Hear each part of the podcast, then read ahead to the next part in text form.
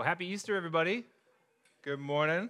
The sun came out. That's always glorious, even though it's freezing. Uh, but uh, it's, it's great to be together. And for those I haven't met before, my name is Sean. I'm the lead pastor here, and it's great to be here and online, in person, whatever it is. We're, we're glad to be together. And if it is your first time, uh, before you head out, we do have a gift for you for coming. Uh, it's not a golden egg, but you grind it up and brew it uh, and run hot water through it. So, uh, yeah, not just the stuff in the back. We've got a we've got a special stash just for you coming today, and we want to say thank you. And there's no strings attached. Um, we just we're glad to see uh, glad to see the church together, and it's good to be here.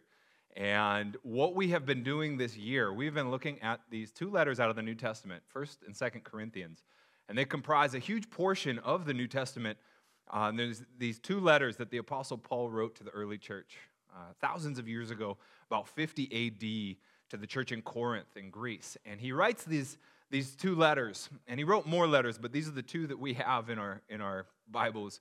And we've been studying these, these letters and looking at them in these kind of mini series formats, looking at various themes that Paul brings up in these letters. And today, we're not doing a mini series, we're not doing a big theme, we're just focused in on this one little passage in chapter 15 that just gets to a, a concise and power packed passage of the gospel. The gospel message uh, is what we're here to celebrate on Easter. That's what Easter is all about, is about the gospel. And that's what Paul brings in these few, this little tiny paragraph that we might just skip right over uh, in, in our Bibles. In 1 Corinthians chapter 15, Josh just read it so well. But in verse 1, this is what Paul says to this church. He says, Now, brothers, I want to remind you of the gospel I preached to you. Paul had been to Corinth before, goes away because he's just kind of a missionary guy. He goes and plants churches and starts them up. And, he left Corinth, and then he's hearing about them, right? He's reading about them on Facebook and saying, like, oh no, there's some things we got to do here. And he writes a letter, uh, and then he, uh, he goes and visits them again, and he writes more letters. And in this passage, I want to remind you of the gospel I preached to you. Why do Christians need to be reminded of the gospel? He's not writing this to an unchurched portion of the city. He's writing to Christians that are a part of this church in Corinth. Why do we need to be reminded of the gospel? It's foundational building block of our faith, and yet Paul's saying, "Hey, pause, time out. We got to be reminded of this." And there's a couple reasons I could think of in, thinking of why Paul needed to stop and say, hey guys, this is what the gospel is all about. One is that we can become numb to the gospel. You've heard the Easter story numerous times. Whether you've been in church or not been in church, you know the Easter story. Somehow you threw eggs in it and chocolate in it, right? Now I'm all for that, as you can see. But we grow numb to the Easter story because we're like, yeah, yeah, yeah. He died on the cross, he rose from the grave, he's alive. Yay, Easter bunny. All right, here we go. We grow numb to the gospel when we hear it so many times and so many times and so many times, and it just kind of loses its punch to it. It's like watching a movie over and over and over again. One of my kids' favorite movies right now is Encanto. How many of you have seen Encanto? Right? It's not Encanto like I used to say it. Uh, I got corrected by some folks. It's Encanto. Uh, but I loved seeing it the first time. Songs are great, the humor is good, good story about family, and all of this, right? And, and, you watch it once, it's great. You watch it a second time, oh, it's great. When you watch it a hundred times later, thanks Disney Plus, I can't watch Encanto anymore, uh, right? Because you know all the punchlines, you know all the songs, and you definitely don't want to talk about Bruno. You're just like, no more. And I think sometimes we've done that with the gospel. We've heard it so much, we're just like, can we move on to something else? Why do we need to be reminded of the gospel? Well, for some, they're talking about it so much that they've grown numb to it. I wonder if there's people in Corinth that listen to it so infrequently they forgot about it. It became like a geography lesson. Remember in school, like you learned geography and you could name state capitals? How many of you could name every state and every capital back in the day? You're like, Vermont, Montpelier. It's behind me, so you can cheat. It's okay. I know that it's behind me. But I can't do it, right? I don't know it. If I said like Nebraska, I would struggle. Uh, Thank you. Lincoln, right? As a kid, I could name them, and I was just like, yes, Alaska, Juneau, uh, New York. It's not New York City, it's Albany, right? Yes? See? But I don't frequently do flashcards with state capitals, so I can forget it. And sometimes I think as Christians, we don't talk about the gospel enough to where we forget what really the gospel is. We lose some of the oomph, we lose some of the implications and some of the, the information, but, but more than that, the implications of the gospel. So we need to be reminded of it to, to not be forgetting it. Why else do we need to be reminded of the gospel? Thinking about the church in Corinth, that I wonder as Christians hear the gospel frequently or enough, they just start to say, like, okay, Paul, I'm ready for something else. Ever hear a Christian talk about wanting to go a little bit more deep? I want a little more depth. Give me some, give me some meat to my, my, my spirituality. And, and they, they just kind of look at the gospel and say it's basic, right? And the Corinthian church might be looking at Paul and saying, Paul, you basic. Like, I want something a little more complicated. I want something a little more, uh, you know, with some depth to it. Let's talk about spiritual warfare. Let's talk about speaking in tongues. Let's talk about heaven and hell. Let's talk about end times and, and the trumpets of heaven blowing and all of these things.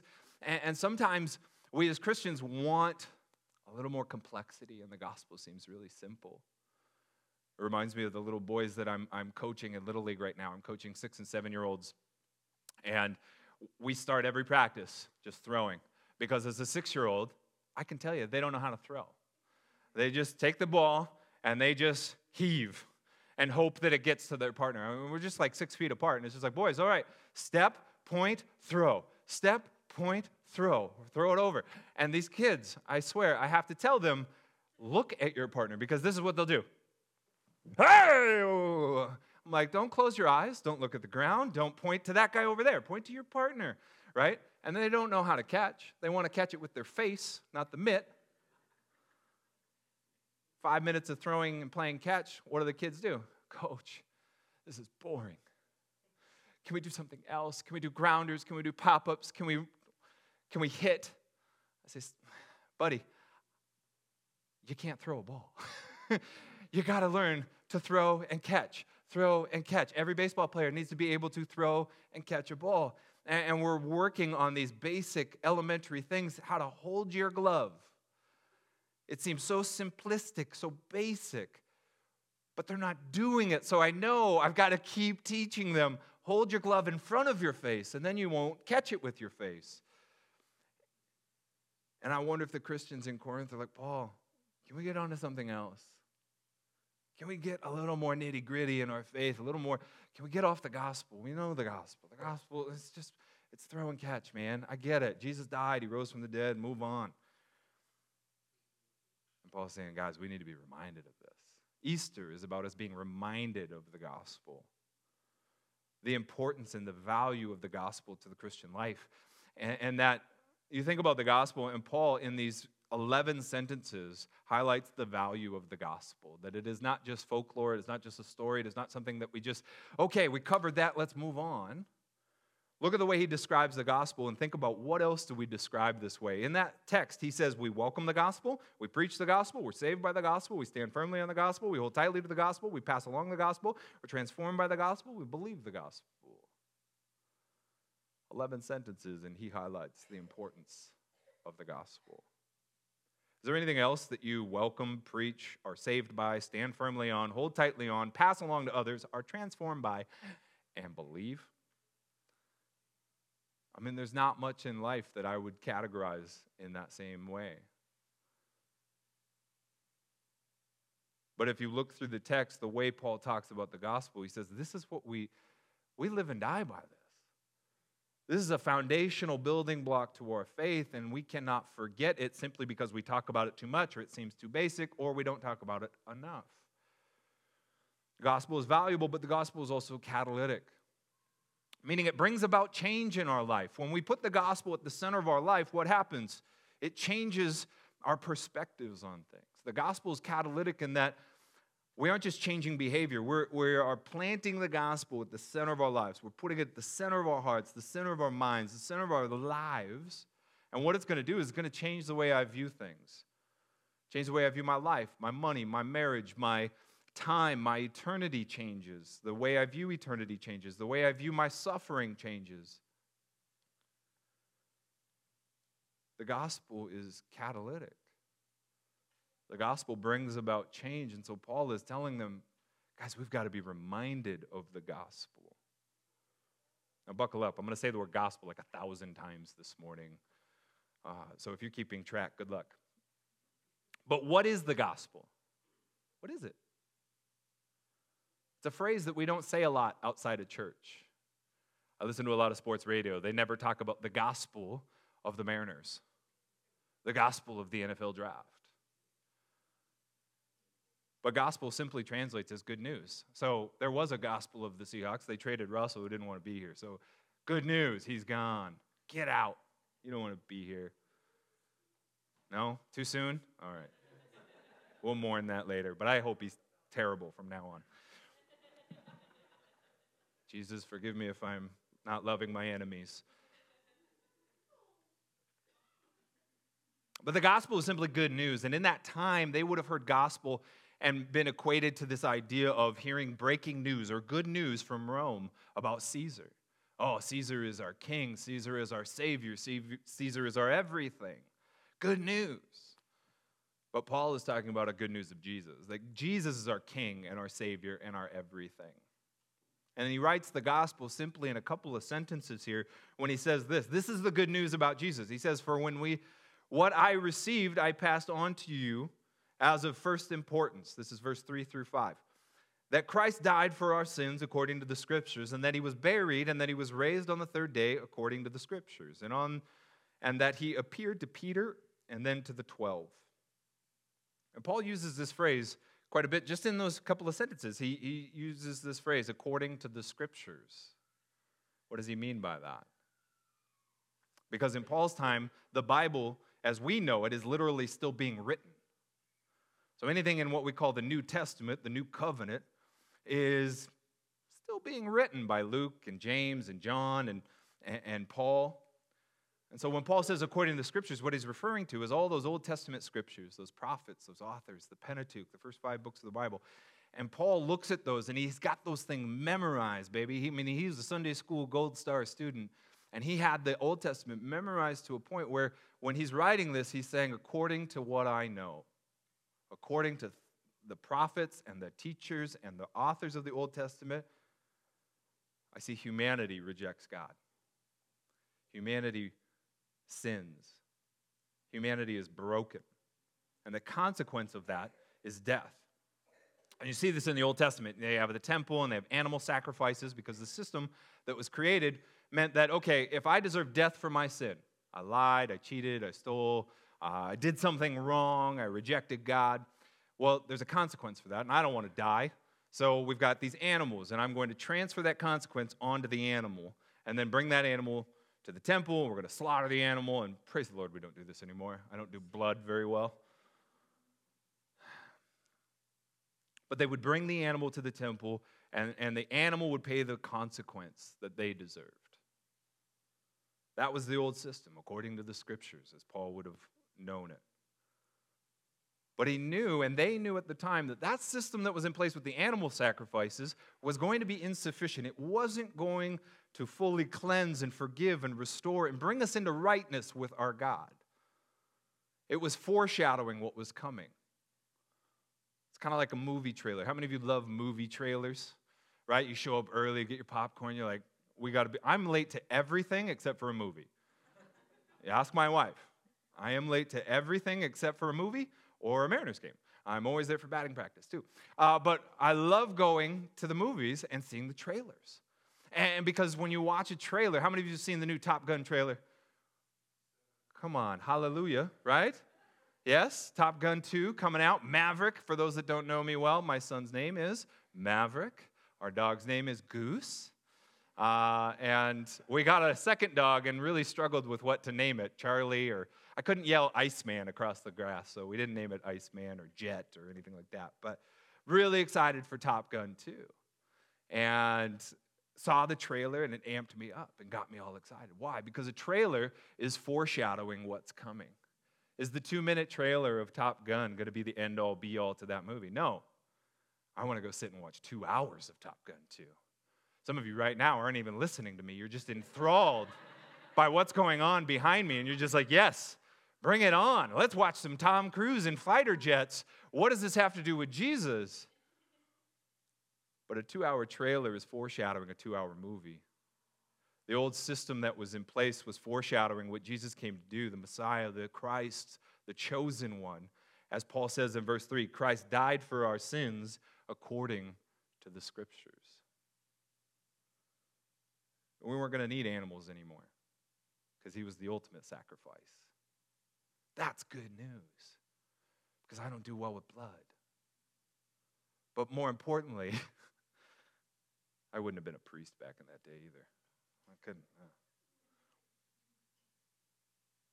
But more importantly, the Son of God became the ultimate sacrifice for all of humanity that would stand in the gap and, and truly bring the forgiveness and carry the consequences and the weight of humanity's sin. But it doesn't stop with Jesus' death. It doesn't stop with Good Friday. There's Easter Sunday. You can't have Easter Sunday without Good Friday, but you can't have Good Friday. That's not a Good Friday if we don't have Easter Sunday. Jesus comes back from the grave and is raised. And in verse 4, it says he was buried and he was raised, and on the third day, according to the scriptures, comes back to life. The Old Testament authors and prophets knew that this would happen, that, that the Messiah would not just come and die, but he would come back to life. They called it the sign of Jonah. How many of you remember the story of Jonah and the big fish? Right? Even if you never went to church, you know this story. A guy gets swallowed up by a fish, and for three days he's in the belly of the fish and gets spit back out onto earth. Well, the Son of God spent three days in the belly of death to come back out and conquer and bring life.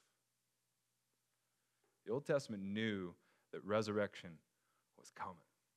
Paul knew, according to the scriptures, he would be buried and he would be raised on the third day. And think about it if we skip this component, if we skip the resurrection, if we skip the Easter part of it, what is Jesus? He's just a really good teacher that died. He's a social influencer for three years who dies and is forgotten in the history books. But it doesn't stop there. He's raised from the dead, he conquers death and sin, and he does something nobody else has done. Think of somebody else in history who predicted their own death and predicted their own resurrection and then actually did it. You got anybody on your list? I got one name. The only person that I could ever think of. And I'm not I'm not on the history channel, so you know, I didn't study enough of all of humanity, but I'm to guess, because we've never heard about him, he is the only one to predict his death, predict his resurrection, and then actually do it. He conquers death, he conquers sin, and it shows that nothing is impossible for our God. The gospel, right there in those few sentences, as he's, uh, we just unpacked it here, but it's three sentences. That is the gospel message. Jesus came, he died and he rose from the grave. Why? So that we could be forgiven, so that we could be restored, so that we could have eternity with our Creator. Is that not good news? That is good news. Let me get rid of the double negatives and all of that. Is that good news? Yes. That's where the word gospel kicks in. It is good news that you and I can be in right relationship with God. Now, here's the question that Paul then continues to answer. Without asking the question explicitly, he answers this question Who is the gospel for? Some of you are mumbling, Everyone? Someone? What does Paul say? In verse 9, he shows us the gospel is for the worst of the worst. Because after Jesus' resurrection, he goes on this publicity tour and the apostles see him and all these other people see him and, and, paul is talking about all these people that are pioneering the early church and this is what he says i am the least of the apostles in verse 9 and do not even deserve to be called an apostle because i persecuted the church of god so he's talking about all these other uh, pioneers of the church and he's saying of course the gospel's for the super christians of course it's for peter and, and James and John and those guys. Man, these guys are incredible. How many of us are like Paul? We can see the gospel at work in somebody else, but we don't think we deserve it. Of course, God's doing good things in them or in them, but not in me. I'm the worst of the worst. that's what Paul's pointing out. I feel like the worst of the worst in comparison to all these other guys because he's, he's, he's giving you a glimpse into his story, into his background. This is a guy that hated the church, hated Christians, wanted nothing to do with them, but also played a part in having Christians killed because of what they believed, tore down the church, persecuted it, was counteracting the spread of the gospel. I mean, this is a bad dude. And when he brings this up, what is he saying? He's saying the gospel is for everyone. Think of the gravity of that idea. The gospel is for everyone, the worst of the worst of the worst. And some of us aren't the worst, but we feel like the worst. Like, Sean, I, I'm unlovable. I'm a mistake. I've been told that since I was a kid. I'm just, I'm just here. I'm, I'm an accident. John, you don't understand the mistakes that I've made or, or the, the, the detours I've taken, the selfish ambition that, I, that has led me to make decisions that I'm not proud of and I would never tell anyone. And Paul is right here saying, the gospel is for the worst of the worst of us. It's for everyone. You cannot be too bad or too wicked or too evil or too sinful or too shameful or too whatever corrupted for the gospel. That is the beauty of the good news. It's that it's for everyone. There was no one in this room that was too bad for the good news of Jesus. To be forgiven by God, be given a fresh start with God, to be given the promise of eternity with God. There is no one in this room, no one watching online, no one in this city that is too bad, too evil, too broken, too insignificant, too alone, too far away. I think there's seasons in life where we feel far away from God. We feel distant from God. And what Paul is saying is you may feel far from God, but God's not far. Who is the gospel for? And he shifts gears here to show us more of who the gospel is for because he, he, he explains this idea that the gospel of Jesus is a gospel of grace. And that's another churchy word we hear a lot in church. We don't hear a lot outside of the church. Nobody really talks about grace uh, at Starbucks. Nobody talks about grace at Home Depot unless there's somebody named Grace. But when Paul writes this in verse 10, he says, by, But by the grace of God, I am what I am, and his grace to me was not without effect. No, I worked harder than all of them, yet not I, but the grace of God that was with me what Paul begins to answer in that question is not only is the gospel for the worst of the worst, but the gospel is for those of us that think we're the best of the best of the best with honors. And there's some of us that have been in church long enough that we begin to think, aye, aye, Captain, I am the best of the best. I've got my life cleaned up. I've been a good person. I say my prayers. I'm easy on the swears. You know, I, I try to do the right thing. And what Paul says in here is, I'm not saved because I'm good enough. I'm not saved because I check the boxes. I'm not given the gospel because I am special and you are not. And again, there are people in the room that think, yeah, I am good enough. I've been a good person. The gospel is for the worst of the worst and the best of the best. Because he says the gospel is rooted in grace. What is grace? It's not what we say before a meal. Grace is this unmerited, undeserved love.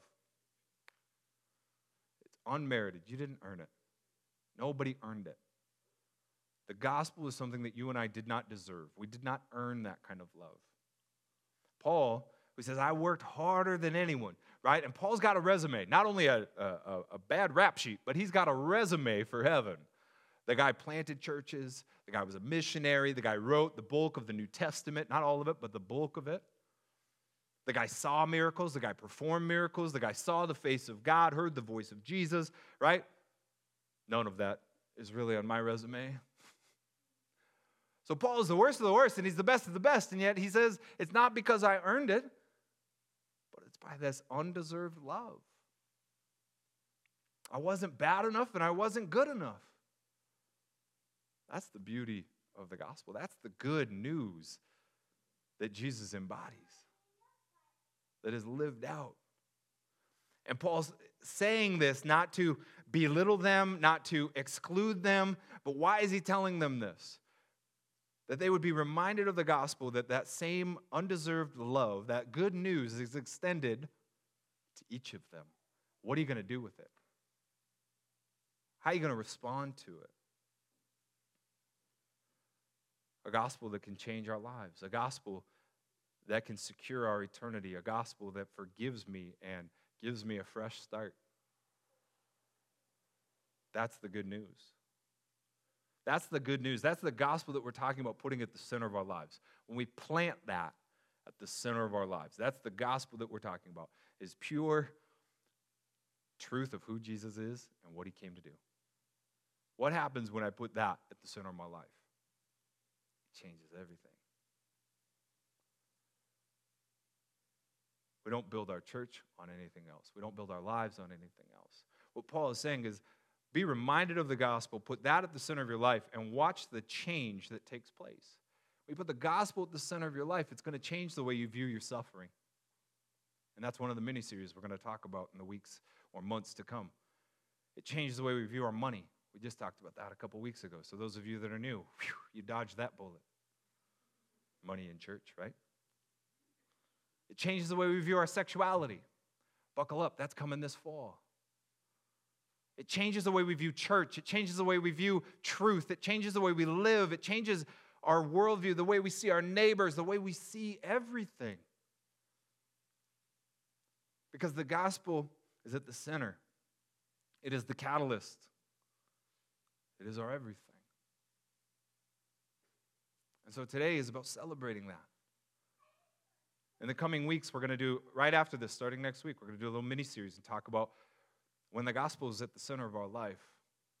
Well, how do we not settle for a distorted gospel or a, uh, a convoluted gospel? How do we share that gospel? What, what, is, what is that truth and what does that truth do to change in us? But today is just about celebrating and understanding and hearing, as Paul said, let's be reminded of the gospel and let's respond to the gospel. Let's pray, church. Let's pray.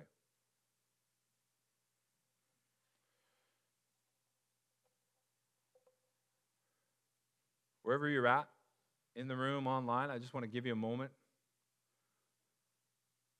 to think about what we've been talking about a good news that is for each and every one of you.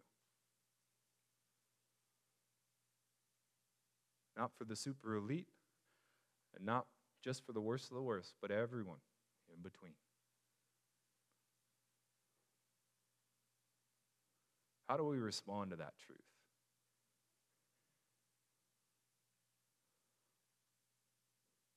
And the response to me is just saying, Yes, I want to follow that. I want to follow that truth with my life. I want to respond by saying yes to that truth. And I want to give you an opportunity right where you're at And you're not saying yes to Hub City, you're not saying yes to me, but you want to say yes to the gospel, to a God that loves you where you're at and wants to change everything from this day forward. Wants to bring life and life to the fullest. So, in an attitude of prayer, if you want to say, in this moment, you want to just say yes to the gospel, you want to say yes to Jesus, would you just raise your hand? I want to pray for you. You're not signing up to come to church every week and be my best friend. You're signing up, you're saying yes to a God that loves you and will walk with you every step of the way. That's what you're saying yes to. You just simply raise your hand. I want to pray for you right where you're seated.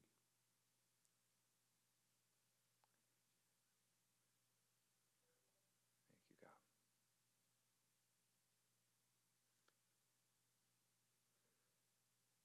Jesus, right in this moment, we just Thank you for being our King, for being our Savior, our source of forgiveness, our source of restoration, our source of life. Wash away our sins, wash away our mistakes, our brokenness, and restore us into the wholeness that you've designed us for and intended for us. Jesus, we say yes to following you all the days of our life. We say yes to following the gospel, to following you. Thank you, Jesus. In your name we pray. Amen. If you want more information on Hub City Church, find us at thehubcitychurch.com. Thanks for listening.